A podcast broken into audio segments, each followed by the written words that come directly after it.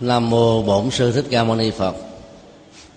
Kính thưa quý hành giả, bữa học hôm nay sẽ bao gồm hai bài kinh, bài 149 và 150 lý do là hai bài kinh này có mối à, liên hệ nội dung. Nói về giá trị tâm linh của một người à, xuất gia. Và do đó chúng tôi à, à, đặt tựa đề đó là người tu sĩ đáng kính. Trong ờ, bài kinh 149 đó, thì Đức Phật nhấn mạnh đến yếu tố ờ, làm thế nào để một vị xuất gia chân chính đó, thành tựu được. Điều quan trọng nhất là giới hạnh tức là đời sống đạo đức thanh cao. Có khả năng làm cho người đó trở thành là một con người giải thoát tại cuộc đời trần ô và có quá nhiều các hệ lụy. Nội dung ờ, của bài kinh này nó có cái phần sáu mươi phần trăm giống với bài kinh ờ, một trăm ờ, bốn mươi bảy, bốn mươi tám nhưng là được lập lại ở một góc độ khác. Chi tiết quá hơn về cái kỹ năng xử lý các phiền não để giúp cho hành giả xuất gia đó vượt qua được những cái ách nạn trong cuộc đời. Tại chùa kỳ viên đức phật đã tập hợp các tăng chúng và dạy họ về cái nghệ thuật quán niệm với ờ, sáu đối tượng sau đây. Đó là mắt, tai, mũi, lưỡi, thân và ý. Do thấy biết một cách không như thật về bản chất của con mắt, hình thái, màu sắc, nhận thức của mắt tiếp xúc của mắt, cảm giác khổ và vui hoặc trung tính phát sinh, làm cho con người dướng vào trong tham ái và các cảm giác tạo ra đó cũng là một sự dướng mắt. Một khi sự dướng mắt đã có mặt, lúc đó nhìn thấy các vị ngọt sẽ trở thành như là một cơ hội của sự đắm nhiễm và hệ lụy theo đó phát sinh. Năm thủ ẩn kể từ đó được tích trữ ở trong tương lai. Ái của người ấy sẽ dẫn đến sự luân hồi. Đồng thời đồng hành với nó còn có um, sự um, ham vui cũng như là tham đắm tìm sự quan lạc ở chỗ này hay là ở nơi khác. Ái vì thế được tăng trưởng kéo theo sau là các u não của thân, u não của tâm, nhiệt não của thân và nhiệt não của tâm sẽ ngày càng nhiều. Người đó cảm nhận thân đau và tâm khổ. Phương pháp thực tập này à, được đức phật trình bày khá xúc tích về cái tiến trình mà những à, khổ đau trên thân và trên tâm đó có mặt phát xuất từ à, các đối tượng giác quan mà thôi. Vì đó ta phải làm chủ lấy nó để trở thành là một người là thành công trong hành trì. Vậy đó sẽ là điều kiện tiên quyết để dẫn đến sự tôn kính của những người phật tử tại gia. Đặt ra sự tôn kính của người tại gia đó không phải là để tạo cái giá trị cho cá nhân của một vị hành giả xuất gia mà là ở chỗ đó là người xuất gia phải tu tập một cách thế nào đó để cho xứng đáng với cái niềm kỳ vọng của tất cả những người mong mỏi rằng là điểm nương tựa tâm linh của các vị ấy đó là một nơi đáng tin tưởng. Dĩ nhiên là sự hỗ trợ tương tác lẫn nhau là điều à, không thể nào không có. Đức phật nhấn mạnh đến cái sự à, phân tích các cơ hội của sự dính mắc mà khi các giác quan tiếp xúc với đối tượng trần cảnh của nó luôn luôn ờ, diễn ra như là một cái phản ứng rất là tất yếu và tự nhiên. Khi đã có một sự dính mắc rồi đó từ sự nhiễm trước sẽ là hệ lụy. Và kéo theo sau đó là tái sanh từ đời này sang kiếp khác. Có lẽ à, ta khó có thể tìm thấy trong bất kỳ một cái nền văn học tôn giáo nào cùng thời với đức phật hay là sau thời đức phật phân tích về cái à, tiến trình của sanh tử như là bài kinh này. Rất là gọn nhưng mà rất có chiều sâu. Điều gì đã tạo ra ái luyến như một sự hệ lụy về chấp trước? Để đức phật đó là sự ham vui và đắm nhiễm. Cái nhu cầu à, có mặt ở chỗ này xuất hiện ở chỗ kia. Và nếu không là như thế đó thì à, hầu như là người ta có cảm giác là khó chịu hay là đánh mất hạnh phúc. Những nhu cầu tâm lý như vừa nêu như thế, nó tạo thành những cơn nghiện và dần dà trở thành là sự chối buộc. Và giới hạn chủ thể nhận thức của nó trong những cái à, không gian, với những cái bối cảnh và khung thời gian mà việc lúng lúc sâu vào đó gần như là không có lối thoát. Cái gì rồi nó cũng tạo thành thói quen hết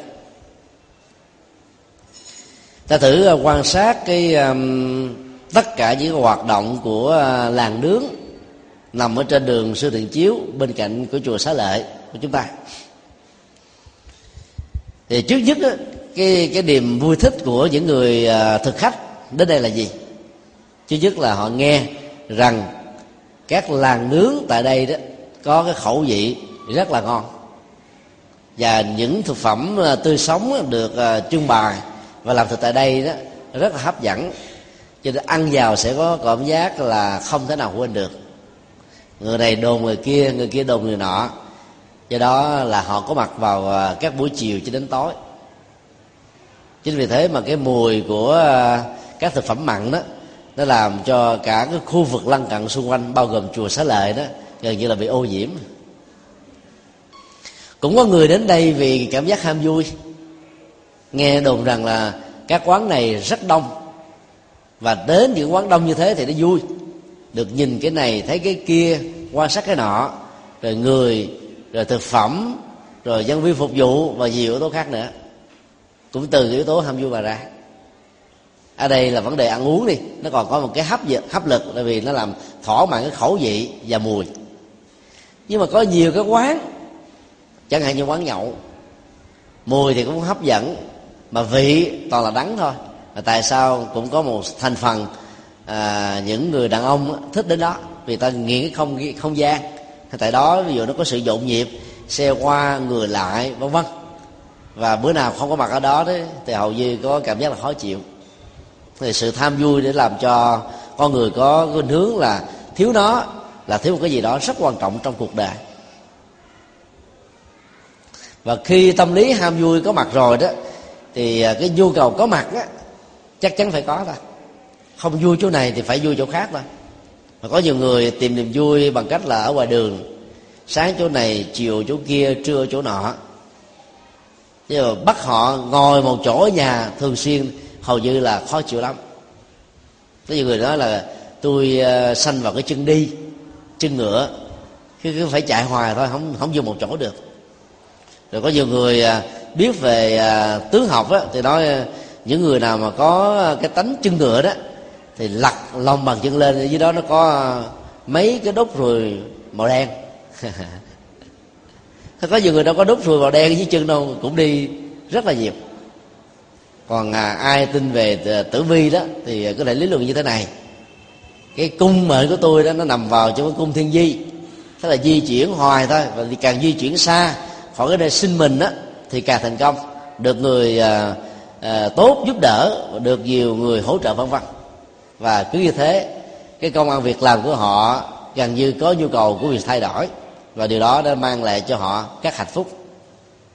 Có người thích đi du lịch giang hồ nay chỗ này mai chỗ kia rầy đây mai đó thôi. Chứ còn yêu cầu họ có mặt ở một chỗ nào đó nhất định thì hầu như là khó thực hiện được lắm. Cho nên niềm vui sẽ dẫn đến nhu cầu là có mặt dự phần cái câu nói dân gian việt nam rất hay, đông vui hao. Chỗ nào đông thì dĩ nhiên là dẫn đến cái vui, nhưng mà hao. Tại vì người việt nam có tính cách là tụ á, bao mà. Ga lăng còn thôi là mình là phải chứng tỏ rằng mình là một người à, quý trọng khách. Và do vậy cứ phải bao.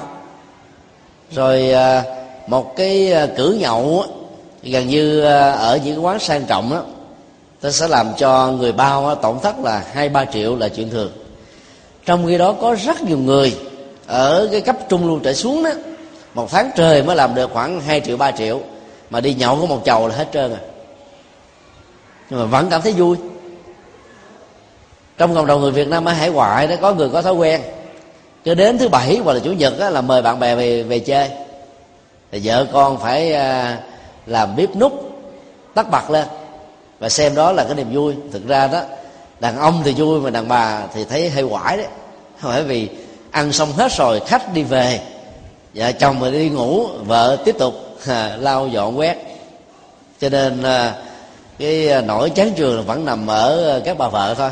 Mà nếu nói ra không khéo đó, thì chồng cho rằng là trời kể từ khi lấy bà rồi đó thì hầu như tôi bị à, à, cục tay cục chân hết không được đi đâu. Ở số nhà rốt cuộc rồi làm sao học được những túi khô của cuộc đời. Cho nên nếu cho tôi ở nhà bền bỉ thì phải cho bạn tôi đến chơi còn hơn để tôi đi chơi.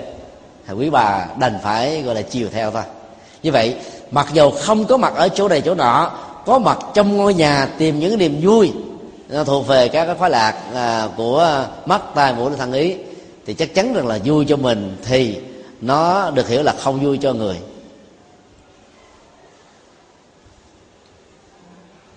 Nhiều ông cứ đến giờ là phải đi nhậu thôi. Các bà vợ phải ra cái chiêu thuật như thế này. Tại sao ông ở nhà nhậu với tôi? Thì vợ chồng mình vui được rồi cần gì phải đi vui với người khác làm gì cho tốn tiền.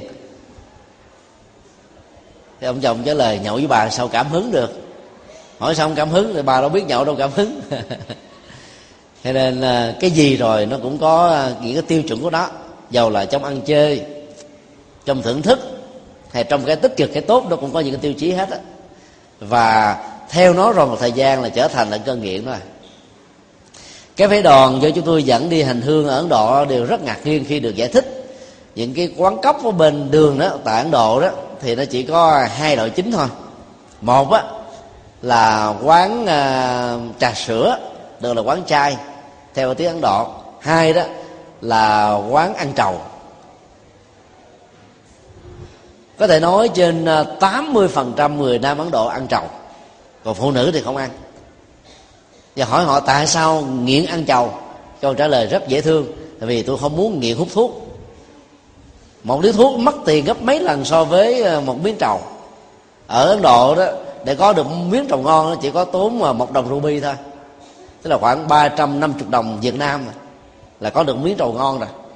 Mà nhai trầu đó, nó có thể à, được một tiếng đồng hồ còn hút điếu thuốc thì chỉ có 5 phút mà độc tố nó đưa vào trong cơ thể rất nhiều. Trong khi đó ăn trầu đó thì nó làm à, tuổi thọ của răng á được đảm bảo hơn. Cứng răng chắc răng khỏe răng. Cho nên là không có ảnh hưởng gì hết. Nhưng mà nó lại có một cái tệ nạn khác là đàn ông mà ăn trầu rồi họ hạt nhổ tùm lum á chỗ nào cũng thấy cái mùi trầu. Ở đâu cũng ờ, có cái màu trầu á.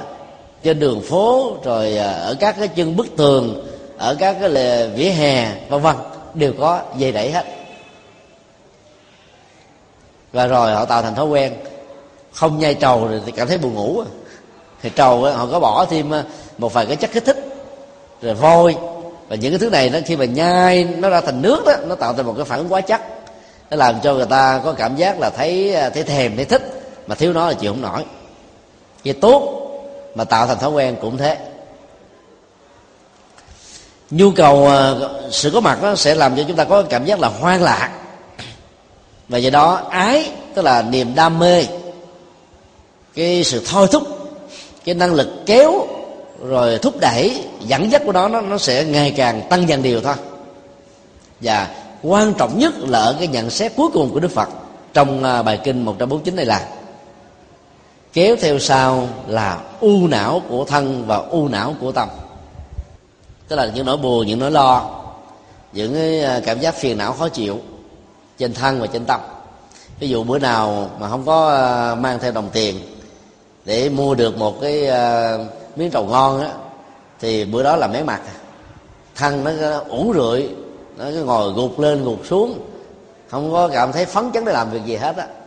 Người nghiện rượu mà không có rượu vào nó cũng cảm thấy là mất gì nhựa khí. Mà uống rượu vào càng nhiều thì nhựa khí càng tiêu người hút thuốc cũng thế. À, thực à, khách ở các cái quán à, nhà hàng vân vân cũng như vậy. Các cái quán à, karaoke cũng vậy. Bữa nào không có mặt là chịu không nổi. Cho nên là u não của thân là chắc chắn có. Tức là thân cảm thấy hạnh phúc bởi một cái thực phẩm gì thì thiếu nó là một sự u não. Tâm cảm thấy vui hăng hoan thích thú với một cái gì mà không có nó, trở thành là sự rủ rượi. Bởi vì cái tính điều kiện luôn luôn kéo theo tình trạng nô lệ về tâm lý. Còn đối với những người nghiện à, thuốc lắc, ma túy xì ke với nhiều à, cấp độ khác nhau đó, thì sự lệ thuộc vào thân và tâm là rất dễ thấy. Nó nặng hơn rất nhiều lần so với những cái cơn nghiện khác. Một cái phản ứng thứ hai đó là diệt não, tức là bức bách rai rất khó chịu lắm. Trên thân cũng vậy mà trên tâm cũng vậy. Nó phải à, thưởng thức nhiều mà con mắt là cảm thấy à, thoải mái đâu. Vừa phải thì ok mà quá cái mức cần thiết của cơ thể đó thì nó trở thành là một vấn đề. Từ vừa rồi khi à, thuyết giảng cần thơ đó trong số thính chúng đó, có cặp vợ chồng sau bài pháp đó, thì đến hỏi chúng tôi là cái cách nào để giúp cho đứa con gái của họ đó cá tính rất mạnh để vượt qua được cái thói quen nghiện uh, vi tính. Thì tôi hỏi là nghiện như thế nào? Hai người trả lời đó là khi ờ, về nhà vào lúc một giờ trưa đó thì từ dạo đó cho đến một giờ khuya cô bé này chỉ ờ, dán mắt mình vào trong máy vi tính thôi. Tức là nó không màng đến công việc gì trong nhà thậm chí cơm á thì phải làm sẵn cái đó rồi nó cầm cái tô cơm nó lệ. Trước máy vi tính nó chát, thôi. Vừa vừa ăn mà vừa chát, vừa chát vừa ăn. Ăn với chát, chát với ăn. Ở trở thành cơ ghiền à thì à, cà phê chồng này cũng nói là nó cũng có à, nghe bài giảng của thầy. Và trước khi đi đến đó, buổi pháp thoại đó nó nhờ à, tụi tôi đó lại hỏi thầy làm thế nào để cho nó vượt qua được cái thói quen đó. Hay tôi thấy đây là một cái yếu tố tích cực à tức là có cái ý thức muốn vượt qua cái sự nhiệt não tức là cái bước rất ra rất khi mà tách rời khỏi cái vi tính thì à, phải làm một cách nào? Và chúng tôi hỏi là ngoài cái yêu cầu đó ra thì, thì hàng ngày nó đã thường tha phải cái gì? Thì cặp vợ chồng này nói là nó bị mất ngủ. À, chúng tôi thấy về yếu tố mất ngủ là cái mà nó đang lo hàng đầu. À, chúng tôi mới chẩn đoán thêm có phải là từ lúc mà nó dán mắt vào máy vi tính từ một giờ trưa đến một giờ khuya đó thân thể nó bị béo phì nhiều hơn không? Thì cha mẹ nó ủa sao thầy biết hay vậy? Thầy chưa gặp con tôi sao thầy biết? Nó y học nói hết rồi. Ngồi nhiều thì béo phì đó ngủ ít cũng bị béo phì. Ngủ nhiều quá bị béo phì đã đành mà ngủ ít đó, thì cơ thể nó bị béo phì. Và phụ nữ thì sợ béo phì. Cho nên đó, lấy yếu tố sợ béo phì này để chúng tôi à, khích lệ cho cái nhiệt não của nó làm thế nào không còn là một cái à, nỗi ám ảnh mà không khống chế đó nữa thì điều đầu tiên đó như tôi nói là à, dân gian đó, có phát biểu rằng đa thị hư thần. Đa thuyết đó, hay là đa ngôn đó, hư khí. Đa dục hư tinh. Quan hệ giới tính nhiều đó thì uh, sức khỏe giảm vì tinh uh, bị uh, tổn thất. Còn nói nhiều đó thì phổi bị yếu vì uh, cái cái lực á nó để đưa ra nhiều quá mà không đủ sức để nạp khí oxy vào. Còn xem quá nhiều á là suy nhược thần kinh. Mà suy nhược thần kinh á thì chắc chắn phải dẫn đến mất ngủ thôi. Chúng tôi mới suy luận thêm là con của ông bà đó hầu như cứ một hai ngày là nó nằm mơ thấy ma phải không và nó ủa sao thầy hay vậy? Đó là cái quy luật tự nhiên nó có gì đâu hay nhưng mà mình không nói cái bí kíp này ra. Thì chúng tôi mới suy luận thêm đó thỉnh thoảng đó, là nó còn đánh lộn với ba nữa phải không? Nó đúng thì thật à hỏi sao vậy? Chứ tôi không trả lời. Bởi vì khi nãy chúng tôi nghe là ông bà này nói rằng con tôi rất cá tính. Mà cá tính thì nó khỏe mạnh về tay chân lắm. Không? nó rất là dứt khoát và nó theo ý nó thôi không theo ai á. Và khi mà nằm mơ gặp ác mộng á thì chắc chắn rằng là, là thường cẳng chân hạ cẳng tay thôi. Thực ra cũng chẳng có ma gì nghĩa là đè nó đánh lộn với nó nó phải đánh lộn để mà nó vượt dậy. Khi mà mình ngồi suốt cả 12 tiếng ở trên một cái chiếc ghế mắt dán vào vi tính thì cái độ bóng xạ của cái màn ảnh vi tính đó, nó làm cho thần kinh bị suy nhược mắt bị đờ đẫn. Và điều này dần già sẽ làm cho cái um, cái cái cái cái uh, yếu kém về um, về thể chất đó dẫn đến là ngủ không được an lành. Và khi ngủ không được an lành đó thì mình có cảm giác là ma nhập. Nếu là phụ nữ yếu bóng vía đó thì à, gặp ma nhập đó, thì mình có cảm giác là bị sượt đuổi. Còn nếu là phụ nữ cá tính đó, thì có cảm giác là mình đánh với lại ma để mình thoát đó thực ra muốn thoát khỏi cái cái cái chuyện mà bị bóng đè trên thực tế là do bị suy nhược. Ta chỉ cần tập trung vào một cái gì đó chẳng hạn như nếu là một người tôn giáo thì ta niệm danh hiệu nam mô di đà phật hoặc là nam mô bồ tát quan thế âm hay là niệm à, chúa hay niệm bất cứ ai. Và khi mà mình tập trung cao độ để cái âm thanh đó nó được phát khởi từ cái miệng mình thì lúc đó là mình sẽ thoát khỏi cơn ác mộng. Và ma quỷ hay là đánh đập rồi bị rượt đuổi sẽ bị ta biến mất liền tại vì à, cái trình độ nó chưa đủ sức cho nên nó có cảm giác là ma. Và nó nó nó, nó rất là ngại bị uh, ma nhập và đánh động với nó. Cho nên chúng tôi mới đề nghị là bây giờ về đó nói với nó rằng là thầy nhật từ khuyên, muốn ma không nhập nữa, muốn không đánh lộn với ma và ban đêm nữa, thì sau 10 giờ tối là không sử dụng máy vi tính. Và phải tập thể dục tối thiểu là nửa tiếng. Có thể là nó không thích tập thể dục vì cái cơn nghiện này nó trở thành như là một thói quen rồi. Nhưng vì nó không muốn đánh lộn với ma mỗi ngày, cho nên bắt buộc nó phải tập thể dục và phải ngưng cái việc mà kéo dài từ 10 giờ đến 1 giờ tới là 5 tiếng sau đó. Tức là cái kỹ năng tâm lý thôi và thay thế tích cực để chúng ta nhổ lên một cái thói quen xấu. Điều thứ hai chúng tôi đề nghị là trước khi ngủ đó, phải yêu cầu cô bé này thực tập quán tưởng. Đó là cơ thể tôi không bị béo phì. Tôi sống khỏe mạnh, giấc ngủ an lành, không gặp các ác mộng và cứ lập tới lập lui bốn câu đó. Cho đến lúc nào giấc ngủ diễn ra thì thôi. Thì cái lệnh điều khiển này đó, nó trở thành là tổng chỉ huy mỗi khi nó ngồi vào trong bàn phím á thì cái nỗi ám ảnh của cái lời uh, quán tưởng này sẽ xuất hiện. Lúc đầu vì nó đâu thích là bắt buộc phải làm cho nên tạo gọi là loại nỗi ám ảnh rằng là tôi sẽ không bị béo phì. Và cái ý thức tôi không bị béo phì với cái việc ngồi tạo ra béo phì là một cái năng lực tâm lý là mâu thuẫn nội tại.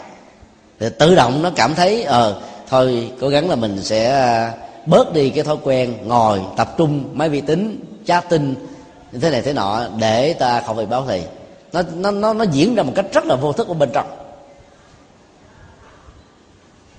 Ngày hôm qua thì hai vợ chồng gọi điện thoại lên nói rằng là à, ờ, con gái của họ đã có cái phần tiến bộ rồi. Tức là nó chịu thực tập. Và nó cũng nói là à, trước đây thay vì hai ba ngày á, mới à, nằm mơ à, bị bóng đè hay là ma đánh lộn. Bây giờ đó là gần 7 ngày rồi mà vẫn chưa thấy đó.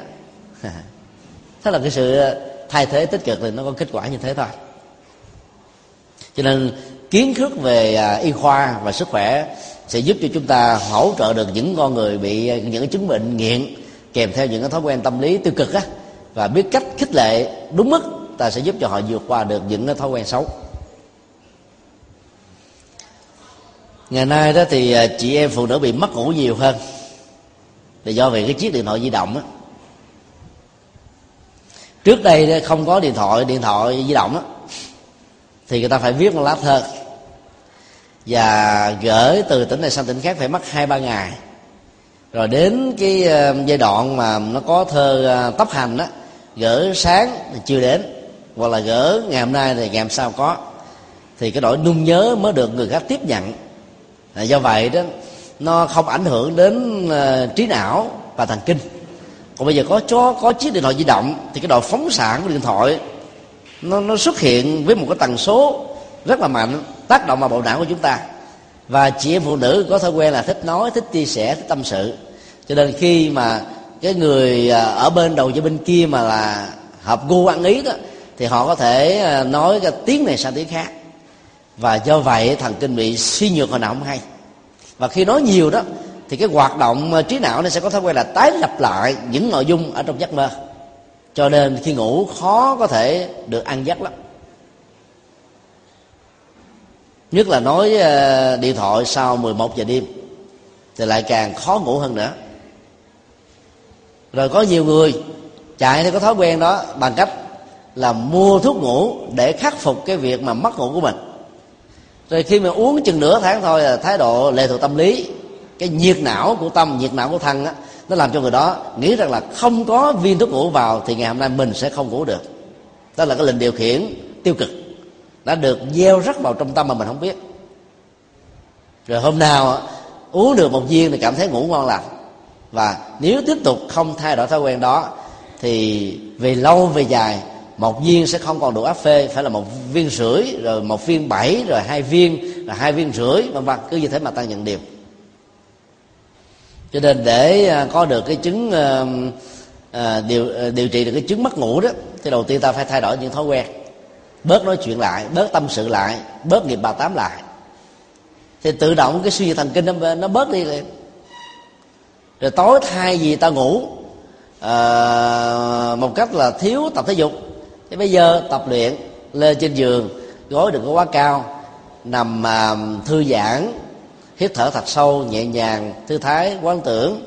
Tôi ngủ ngon lành, tôi ngủ ăn giấc, tôi ngủ khỏe, không mộng mị. Và không để ý đến những cái chuyện buồn diễn ra trong ngày. Không diễn đến những ước mơ vào ngày mai. Không nghĩ đến tất cả những cái à, áp lực của công việc. Và lên giường ngủ. Hiện tại lạc trú bây giờ chỉ là hơi thở, giấc ngủ, sự ăn lành thôi. Còn tất cả mọi thứ khác phải bỏ hết chứ tập quán tự như thế thì ta sẽ vượt qua được cái à, cơn mất ngủ. Bây giờ muốn hỗ trợ đó dĩ nhiên là người thân phải phối hợp với cái nhà tâm lý trị liệu. Và đừng nên nói cho người đang bị mất ngủ nghe. Và mình nên làm cái công việc như thế này. Tức là mình đóng vai trò là cái người chu cấp thuốc. Và người đi mua thuốc giùm. Chứ đừng để cho bệnh nhân tự đi mua thuốc. Thì khi mình đi mua thuốc á thì mình uh, bỏ ờ, lúc đầu thay là một viên, bây giờ chỉ còn lại nửa viên thôi. Và yêu cầu người đó uống mà người đó không được biết, thì ta vẫn có cảm giác là mình đang uống một viên thuốc giảm. Như vậy là cái lệ thuộc về ờ, thuốc, về phương diện sinh học á, thì ờ, nó chỉ còn là một phân nửa đô. Nhưng mà về tâm lý thì người ta vẫn có cảm giác là mình uống cả trọn đô.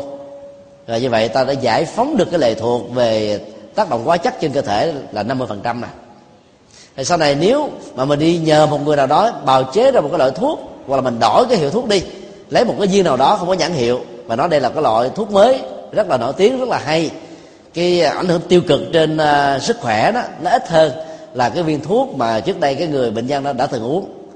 Là vì cái niềm tin với cái người thân này mà bệnh nhân uống mà không đặt vấn đề.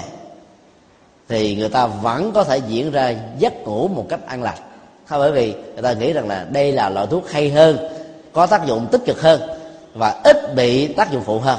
Mà trên thực tế thì không có một liều thuốc nào hết á, chỉ có những viên thuốc bổ thôi. Mà do người đó có niềm tin cho nên vẫn có kết quả của giấc ngủ. Cho nên à, lệnh điều khiển bằng sự an tâm đó, nó là yếu tố tâm lý để giúp cho người ta giải phóng cái chứng bệnh mất ngủ ra khỏi cơ thể. Và quan trọng nhất là phải làm sao cho đừng bị suy nhược nữa.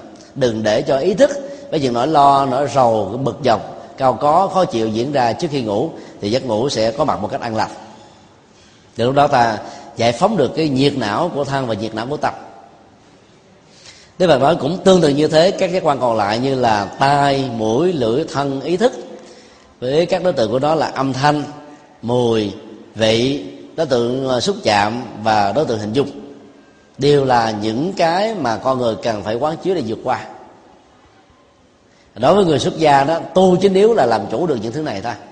Làm chủ được sáu trần, tức là làm chủ được bản thân, làm chủ được nghiệp, làm chủ được phản ứng cảm xúc, làm chủ được hành vi và làm chủ được các phản ứng tiêu cực về thái độ tâm lý. Cái đó đức phật nói đó là quán chiếu bằng như thật để ta không trở thành là kẻ nơi thuộc và do vậy không dẫn đến cái phản ứng là u não và diệt não trên thân và trên tâm. Kết thúc bản kinh này đức phật nói, đó là đối tượng đáng tôn quý. Phần thứ hai của bài kinh, đức phật à, đề cập đến giá trị của trí tuệ. Tức là muốn thấy biết như thật, những cái tác hại tiêu cực của sự lệ thuộc vào khoái lạc giác quan, thì à, phải sử dụng đến à, chánh tri kiến và đức phật dạy như sau.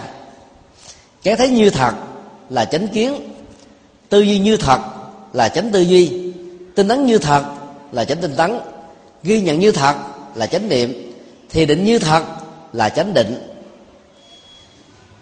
Ở đây yếu tố chánh ngữ, chánh nghiệp và chánh mạng không à, được đặt ra. Ờ, bởi vì à, đối với những à, tu sĩ có được sự hướng dẫn tâm linh của đức phật đó, thì ba điều đó là giữ được một cách rất là dễ dàng còn những yếu tố về chánh kiến chánh tư duy tinh tấn và chánh niệm chánh định đó vốn là những cái năng lực để giúp cho người đó hành trì một cách thành công. Cho nên muốn vượt qua được những cái lệ thuộc tâm lý về các giác quan thì chánh kiến vẫn phải là yếu tố đi đầu thôi. Chánh kiến đây là tâm nhìn. Đúng với chánh pháp tầm nhìn đúng với quy, quy luật mọi sự vật hiện tượng. Tầm nhìn của nhân quả tầm nhìn của dương khể và vô ngã trên nền tảng của những gì chỉ là vô thường để phản ứng cái theo sau không phải là khổ đau. Dưới hình thức này hay dưới hình thức khác? Người thực tập được như thế đều gọi là có chánh kiến. Chánh tư duy ờ, theo bản kinh ờ, mô tả đó là tư duy ờ, thoát khỏi tham sân và si. Thì tất cả mọi sự chấp trước hoặc là nó dướng với tham hoặc vướng với sân và với si thôi. Bài kinh 146, 47, 48 đó, Đức Phật phân tích cái gì hợp gu thì dẫn đến tham ái mà tham ái thuộc về tham cái gì không hợp gu thì dẫn tới uh, bực bội khó chịu thì nó thuộc về sân. Cái gì đó là trung tính tức là không có ờ, thích hay là không thích thì nó thuộc về si mê. Và do vậy đó cái phản ứng tham sân sẽ kéo theo theo tình huống với ờ, hỗ trợ duyên thuận hay là nghịch. Cho nên chỉ cần có được chính tư duy là ta làm chủ được tham sân và si. Và chính tinh tấn đó, tức là nỗ lực với mục tiêu và với cái à, tiêu chí đặt ra là ngày hôm nay phải tốt hơn ngày hôm qua, ngày hôm nay phải tiến bộ hơn ngày hôm kia, ngày hôm nay đó phải có những cái thành quả nhất định nào đó. Đối với những gì mà mình chưa đạt được, tức là nêu một quyết tâm cao độ như thế, thì à, người thực tập sẽ tiến bộ nhiều hơn. Chánh niệm là để ta không bị à, đánh mất chính mình. Khi các giác quan tiếp xúc với đứa còn trường cảnh, thấy rõ các diễn biến, thấy rõ các thái độ tâm lý, thấy rõ những hơi tật xấu, thấy rõ những sự nô lệ về sự hưởng thụ của chúng ta, để chúng ta khắc phục nó một cách từ từ và có kết quả. Cuối cùng là chánh định, tức là sự định tĩnh làm cho tâm sẽ trở thành như là một cái à, tấm gương soi chiếu. Và do vậy, ta vượt qua được những cái thuận và nghịch trong cuộc đời. Thì ai thực tập như thế thì được xem là đang làm tăng trưởng trí tuệ và biến trí tuệ như là một hệ giá trị vượt qua các tư và tật ách. Đức Phật phân tích tiếp ai thực tập được như thế thì hành vi của thân, hành vi của lời nói và sinh mạng của vẻ sẽ trở nên thanh tịnh. Một người được thực tập được như thế sẽ phát triển một cách trọn vẹn về thánh đạo tám ngành bốn quán niệm chính, bốn ờ, tinh tấn, bốn như túc, năm căn, năm lực và bảy yếu tố giác ngộ. Tức là sẽ có khả năng thành tựu được 37 yếu tố dẫn đến ờ, sự chứa đắc tự giác đối với vẻ ấy, thiền chỉ và thiền quán được song tu. Nhờ có thượng trí, vị thấu rõ cái cần liễu tri là năm thủ ẩn chấm dứt trọn vẹn những cái cần chấm dứt là si mê và tham ái tu tập hoàn tất những gì cần tu, đó là chỉ và quán. Chứng ngộ toàn mãn những gì cần chứng ngộ, đó là trí tuệ và sự giải thoát. Hay là cái khác là, chánh chi kiến là bước khởi đầu và cái đạt được là những thành quả tu tập muốn cho có kết quả trong tu tập thì đức phật nói là phải phải đi song hành với thượng trí. Thì có trí tuệ thì mới có kết quả được. Liễu tri à, đối tượng quan trọng nhất là năm nhóm nhân tính, là thân thể, cảm giác, ý niệm, tâm tư và nhận thức. Theo à, khuynh hướng, cái này không phải là của tôi, cái này không phải là tôi, cái này không phải là tự ngã của tôi. Ai mà liễu tri được như thế thì chắc chắn là sống rất là thông dong còn đối tượng của sự chấm dứt vứt bỏ vượt qua đó đó là sự si mê và tham ái thôi. Xem nó là hệ lụy xem đó là cục năm trăm gắn kết mình trong sanh tử và luân hồi. Chỉ cần à, quán tưởng lâu dài như thế thì dần dà ta sẽ vượt được qua. Còn à, trọng tâm của sự tu tập đó, theo bản kinh này đó là tu chỉ hoặc là tu quán. Tu chỉ đó, thì đòi hỏi đến tính dứt khoát hơn. Tức là buông liền dừng liền ở trên bàn hiện nay nó có một câu hỏi. Nó à, hỏi về nội dung à, giải thích ý nghĩa của cái chữ hồi đầu thị ngạn là quay đầu là bờ. Theo phật giáo muốn quay đầu, ta phải buông những cái nghiệp mà tiêu cực đã có trước đó. Bờ đó là đích điểm mà ta đến, tức là thành quả, trở thành một người tốt, để vượt qua được những à, thói hư tật xấu, hay là những cái nô lệ về thân và tâm mà ta đã bám víu như là một thói quen, từ văn hóa từ phong tục từ kinh nghiệm bản thân, từ à, các khoái lạc. Bây giờ ta phải thấy rất rõ là giữa động tác quay đầu và cái bờ luôn luôn nó có khoảng cách. Rất nhiều người đó phải chết giữa dòng trong à, nỗ lực quay và bơi đi. Có người đó thì đến tới bờ là lã và kiệt sức. Có người đó thì lên tới bờ xong là đi một cách khỏe mạnh và tự nhiên. Như vậy, tùy theo cái năng lực và cái sức mà chúng ta quay vào bờ cũng như là cái phương pháp quay như thế nào mà bơ được xem là đến nhanh hay là chậm nhiều hay là ít. Tất cả những cái đó nó đều liên hệ đến sự buông xả. Phải buông cái cũ thì ta mới tiếp nhận được cái mới. Giống như à, ta có một cái vật chứa đựng.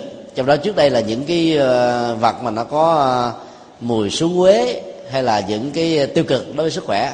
Bây giờ muốn có được cái tích cực hơn thì đầu tiên ta phải mạnh dạn đổ cái này ra. Xúc rửa nó thật là kỹ để cho mùi nó không còn ảnh hưởng nữa thì hãy chế cái mới tích cực vào. Chứ bằng không á, việc chế cái mới mà cái cũ chưa được rũ bỏ, hai cái này nó tác động lẫn nhau, thì cuối cùng á, nó không thể được xem là cái cái tốt được. Cho nên là phải thực tập chỉ, tức là phải dừng dừng với một cái quyết tâm. Nói thì dễ mà vào thực tế thì khó lắm, nhất là những cái à, gút mắt về cảm xúc. Nó dai còn hơn là con đĩa và nó dính còn hơn là cục nam châm là thỉnh thoảng nó có ờ, cái cấu hình giống như là cái vỏ sầu riêng vậy đó. Hay là ờ, miễn chai kẽm gai. Khi mà mình bám vào nó, dính vào rồi, buông mở ra như thế này chưa chắc nó đã rớt. Tới đây còn lại là gì? Ta phải mạnh dạng chịu đau dùng bàn tay còn lại bấu vào nó và quăng đi thật là mạnh. Vì cái tay đang bị dính đó, nó đau quá rồi với cảm giác tiếc nuối khó buông được lắm. Cho nên phải dùng cái tác động của bàn tay còn lại để vứt nó đi. Thì nỗi đau tâm lý nỗi đau cơ thể nỗi đau bởi những cái tình huống không như ý nỗi đau trong cuộc đời ta phải dùng một cái à, sự hỗ trợ để vượt vượt qua. Và cái đó được gọi là thiền chỉ. Muốn thiền chỉ thì tốt đó thì ta phải giới hạn sự tiếp xúc với những cái không gian mà các thói quen cũ á, được xem như là một phương tiện để nên được trưởng thành. Bây giờ mình muốn ờ, ngừng uống rượu thì đừng đến những quán rượu nữa. Chứ tới nó nghe cái mùi là tự động phải nhảy vào thôi. Nghe nó khích lên cầu là bắt đầu uh, thưởng thức nó. Còn uh, đang nghiện vi tính mà để trong nhà máy vi tính làm sao mà hết nghiện được? Cho nên cha mẹ phải cho phép con cái mình sử dụng trong khoảng thời gian cho phép thôi. Ví dụ như mình quy định một ngày sử dụng tối đa là 4 giờ 2 giờ vào buổi chiều và 2 giờ buổi tối thôi. Thì ngoài những cái giờ sử dụng đó ta khóa máy lại. Thì lúc đó nó có muốn nó không đi được. Rồi nó đi, đi ra ngoài tiệm thì tiền đâu trả rồi phải có những cái ờ, thay thế thích hợp thay thế bằng học thay thế bằng sinh hoạt gia đình thay thế bằng vui chơi thay thế bằng dẫn con đi đâu đó thì lúc đó cái thói quen cũ mới được vượt qua. Cho nên thiền chỉ là một nghệ thuật thay thế vận dụng cái tích cực hơn để vượt qua cái tiêu cực trong một giai đoạn cần thiết. Còn thiền quán đó thì ta sử dụng những cái yếu tố đang hiện hữu xung quanh à, tích cực để ta nâng cái cái tâm về một cái hướng tốt hơn. Và cái giá trị tâm linh đạt được từ cái tâm quán chiếu đó đó bao giờ cũng là sự chuyển hóa cho nên là muốn thực tập tu quán á, thì người đó à, phải có những cái kỹ năng căn bản. Chứ quán lớn mớ mà không có phương pháp á, thì bị tẩu quả nhập ma. Quán nhiều quá mà không có cơ sở hiện thực nó trở thành là duy lý trí hay là duy lý. Cho nên quán à, chỉ sử dụng trong khoảng thời gian nhất định ta đang cần đến nó để ta vượt qua một cái gì đó thôi. Còn chỉ vẫn là phương pháp thực tập căn bản nhất, nền tảng nhất để chúng ta đạt được nó yếu tố cuối cùng mà đức phật khuyên là chứng ngộ toàn mãn những gì cần chứng ngộ là trí tuệ và giải thoát. Giải thoát là thành quả. Và cái nhân để dẫn đến giải thoát là trí tuệ thôi. Hôm nay là ngày vía của đức phật dược sư theo truyền thống của phật giáo à, đại thừa. Ngày 29 tháng 9 âm lịch. Thì phần lớn các chùa tọa trì à, kinh dược sư suốt cái mùa tháng 9 âm lịch. Và có chùa kéo dài luôn cho đến ngày rằm tháng 10 để à, cầu nguyện à, mùa màng à, được trúng, rồi tai qua nạn khỏi tật áp tiêu trừ, các thiên tai như là lũ lụt, bão hạn hán sẽ giảm thiểu đi. Lòng người không bị phân hóa, đất nước được hưng thịnh, gia đình được yên ấm, rồi mọi quan hệ xã hội đó ngày càng được phát triển tốt đẹp. Muốn làm như thế thì ta phải thực tập dược chất tâm linh trong kinh. 12 lời nguyện của kinh dược sư đó thì à, lời nguyện thứ nhất á. Nó có một câu như thế này là, khi tôi thành đạo như từ mùa đề, mong thân tôi đó sẽ à, sáng rỡ như là ngọc lưu ly.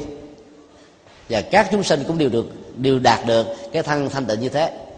Nguyện thứ hai đó, phật dược sư phát nguyện là, khi thành tựu đạo vô thượng bồ đề đó, thì tôi và tất cả chúng sinh có được trí tuệ sáng hơn vừng nhật nguyệt, chiếu khắp mười phương, không hề gián cách cái lời phát nguyện này để ta để ý đó đó là ánh sáng. Thân mà cũng sáng láng. Thì đừng có hiểu đó là da trắng à. mình đang da đen, da vàng, da màu nói chung, cầu nguyện được da trắng. Không phải được da trắng được hạnh phúc đâu, mà phải hiểu theo cái nghĩa. Đó là thân trở nên thanh tịnh. Thân thanh tịnh là sao? Tức là không có trộm cướp, không có um, tà hành trong các dục, và không có giết hại các chúng sinh và ai làm được như thế thì ta thân như thế được gọi là thân thanh tịnh. Sáng như ngọc lưu ly có nghĩa là không có những tì vết. Còn cái tâm á trí tuệ mà sáng như là vườn hơn cả vườn trực việt, thì ta phải thấy là cái việc thực tập về à, đạo đức, về nhân quả, về à, những phương pháp mà đức phật dạy trong kinh sẽ giúp cho chúng ta đạt được cái này. Cho nên là chỉ cần thực tập hai lời nguyện đầu tiên của đức phật dược sư thôi thì hành giả sẽ trở thành là một con người được ăn vui và hạnh phúc rồi. Tức là có được trí tuệ. Chứ nếu mà hiểu theo nghĩa đen những cái việc mà cầu cái này được cái kia trong bản kinh á thì ta sẽ bị uh, đi sai đường là thước. Ở trong bản kinh dược sư phần lớn sử dụng các cái ngôn ngữ uh, biểu tượng và ta cần phải giải mã đó ví dụ như là cái dây niệt năm sắc hay là tràng phan năm sắc ta phải hiểu nó là một biểu tượng. Năm màu đó là gì? Xanh vàng đỏ trắng cam tức là màu hào quang của đức phật. Và trong phật giáo nó tượng trưng cho tính tấn niệm định tuệ tức là năm năng lực tâm linh niềm tin nhân quả và đạo đức à, tích cực dấn thân trên các việc làm và tu tập. Niệm à, chân chính về những à, điều tốt đang diễn ra hiện tại định là để cho chúng ta thản nhiên trước những biến cố cuộc đời và tự giác phát sinh như là kết quả tất yếu. Thì năm năng lực này mà ai tu tập được thì có được kết quả ngay lập tức. Cho nên ta đừng có hiểu cái kiểu mà dây niệt á là cái dây phước báo đeo vào á, là mọi tay ưu tật ách đều hết. Hiểu như thế thì rất là cạn cợt ta phải hiểu nó là năm năng lực tinh tấn như vừa nêu. Kết thúc bài kinh, đức phật xác định thêm một lần nữa là hành giả xuất gia nào thực tập được cái biết như thật thì kết quả đạt được hiện tại đó là trí tuệ. Mà trí tuệ theo đức phật đó là giải thoát mọi khổ đau. Cho nên người như thế được xem là một tu sĩ chân chính. Cái tiêu chí mà tu sĩ đạt được ở đây rất là cao. Không phải là để làm chủ trì một ngôi chùa nắm vai trò lãnh đạo giáo hội có đông số lượng quần chúng nhiều người tán dương hay là cúng dường cung kính mình vân vân để tạo ra một cái à, à, ảnh hưởng ở trong xã hội thế này thế kia. Mà cái quan trọng là làm sao để mình có được trí tuệ vượt qua những cái à, tay ương và tặc ách rồi sau đó truyền đạt lại cho các thai nhân. Người như thế được gọi là tu sĩ đáng tôn kính. Qua đến bài kinh 150 thì um, ta thấy là cái à, giá trị đó, nó nó được xác định thêm một lần nữa. Bài kinh này cũng được đức phật à, thuyết giảng tại à, chùa kỳ viên. Xin lỗi được đức phật thuyết giảng tại làng nagaravinda tại đây đó thì có rất nhiều các vị gia chủ bà la môn đã nghe người ta đồn đãi nhiều danh thông tiếng tốt về đức phật. Nào là sa môn Cầu đàm, tức là tên gọi đức phật, là một bậc đã chứng được giác ngộ vô thượng bồ đề nào là sa môn cồ đàm là một bậc a la hán đáng tôn kính. Nào là sa môn cồ đàm ờ, là một bậc vĩ nhân làm được những việc mà các vị đạo sư khác không làm được. Những lời đồn đại tốt đẹp đó đã trở thành là một cái hấp lực tâm lý rất là lớn để cho các vị gia chủ khác đạo tìm đến với đức phật. Khi đến tiếp xúc với ngài đó thì bản kinh mô tả đó, có người đó thì ờ, lẳng lặng là ngồi xuống một cái góc không thưa không hỏi vậy đó. Quan sát là để coi đức phật là sao. Nếu hay thì học không hay thì ra về. Có người đến á, thì à, hỏi nguyên thuyên xã giao rồi cũng ngồi xuống một bên. Có người đó thì bày tỏ lòng tôn kính đảnh lễ đức phật như là cái bậc thầy tâm linh ở trong à, bà lợi môn giáo mà họ đã từng gặp. Nói chung là rất nhiều người bày tỏ những thái độ khác nhau. Cũng có người muốn đến để thắp đối đức phật để xem coi đức phật trả lời và cái năng lực trả lời của ngài có chứng tỏ rằng ngài như là những gì đã được đồn đại hay không. Nói cách khác là động cơ đến với đức phật trong tình huống này là khác biệt. Vì biết họ đến với một thái độ dày dặt. Cái câu hỏi đầu tiên mà ngài đặt ra cho họ đó. Này các vị gia chủ, nếu như các vị hỏi những vị tu sĩ sa môn và bà la môn rằng thế nào là vị tu sĩ đáng cung kính nhất? Thì quý vị trả lời như thế nào? Nếu quý vị là các tu sĩ đó, tất cả mọi người đều yên lặng. Đức Phật trả lời là, các vị tu sĩ như thế nên trả lời rằng, người tu sĩ đáng cung kính là người khi mắt nhận thức, tai đối với âm thanh, mà mũi với các mùi, lưỡi với các vị, thân với các vật xúc chạm và tâm đối với các đối tượng được hình dung hoặc là quá khứ, hiện tại vị lai, thì các vị ấy phải nhận thức rất rõ rằng lòng tham, sân và si không được đồng hành kéo theo sau khi các phản ứng giác quan tiếp xúc với đối tượng trần cảnh của nó. Tâm của các hành giả phải trở nên tịch tỉnh, an vui. Thân khẩu và ý phải được diễn ra một cách thăng bằng. Ai làm được như thế là người đáng tôn quý. Ở đây à, đức phật à, không hề gọi là lăng xê các học trò của mình mà ngài nói chung là bất kỳ một sa môn nào vị bà la môn nào nếu làm được như thế là người đáng tôn kính hết. Sa môn á, lúc bây giờ thì có ba truyền thống. Truyền thống à, có mặt sớm nhất là sa môn chavaka và dịch nghĩa theo ờ, ngôn ngữ hiện đại đó là các sa môn theo chủ nghĩa duy vật. Chủ nghĩa duy vật quán độ thời cổ là những người tu hành nghiêm túc lắm khổ hạnh ép sát lắm. Chứ không phải là đề cao sự hưởng thụ uh, quy tất cả mọi thứ về uh, gốc rễ đầu tiên của vật chất.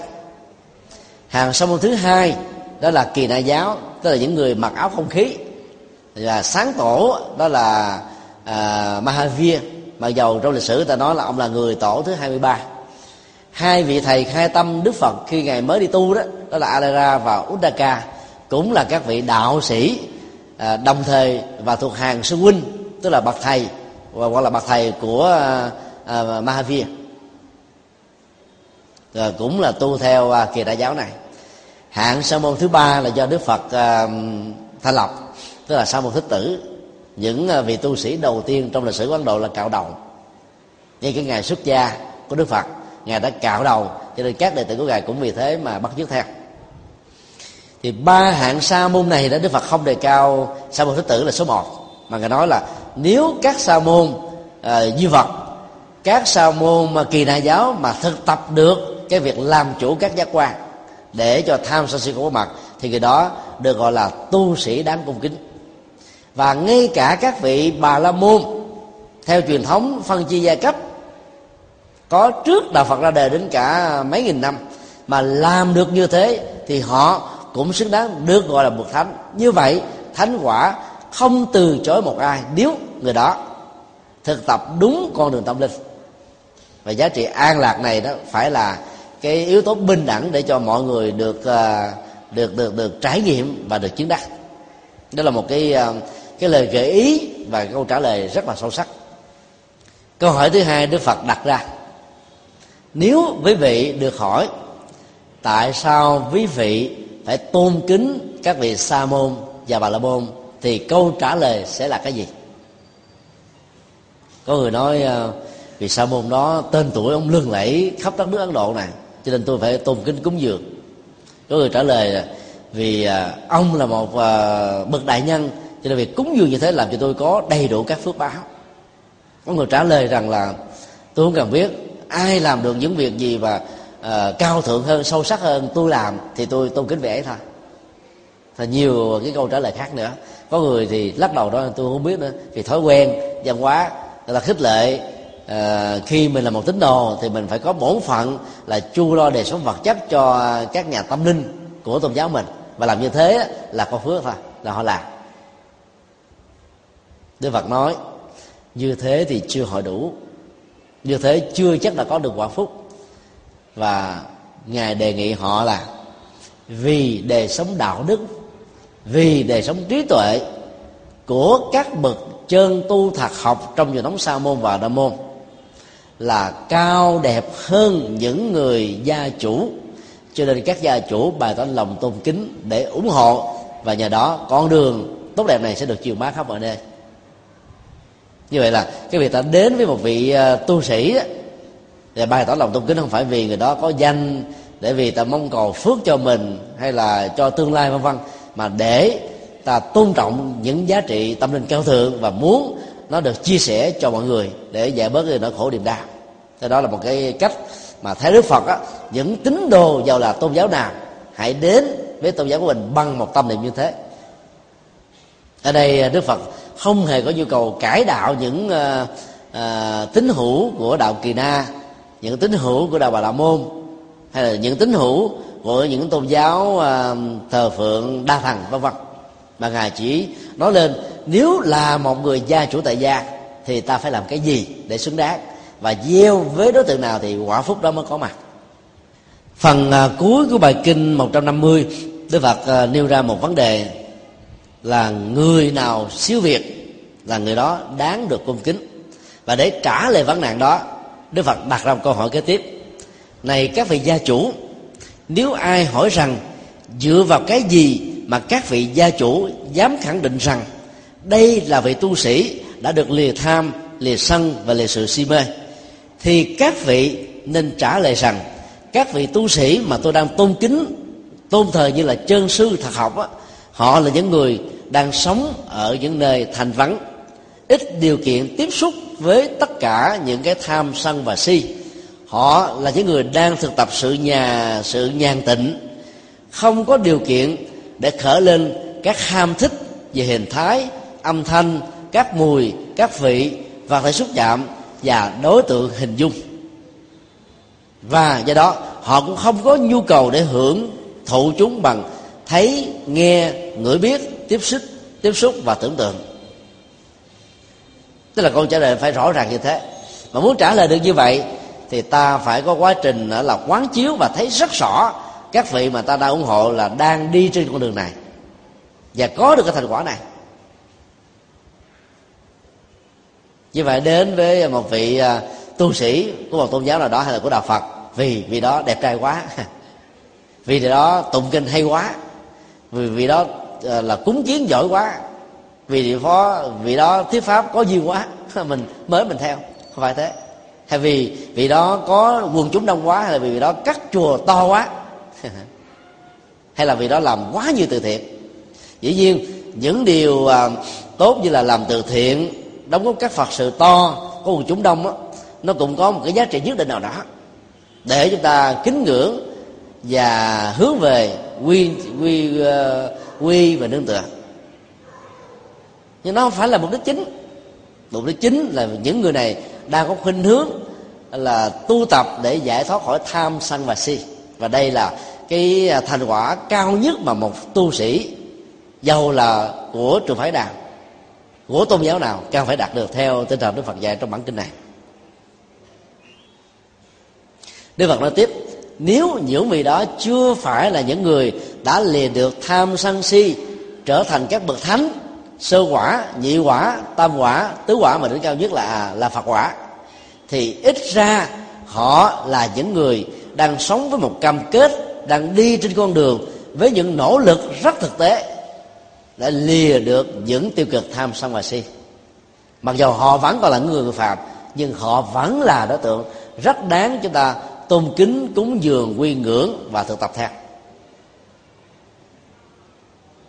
Như vậy nói tóm lại, theo bài kinh 149 và bài kinh 150 đó, thì tu sĩ phật giáo phải là những người đạt được sự thành tựu về đạo đức và trí tuệ.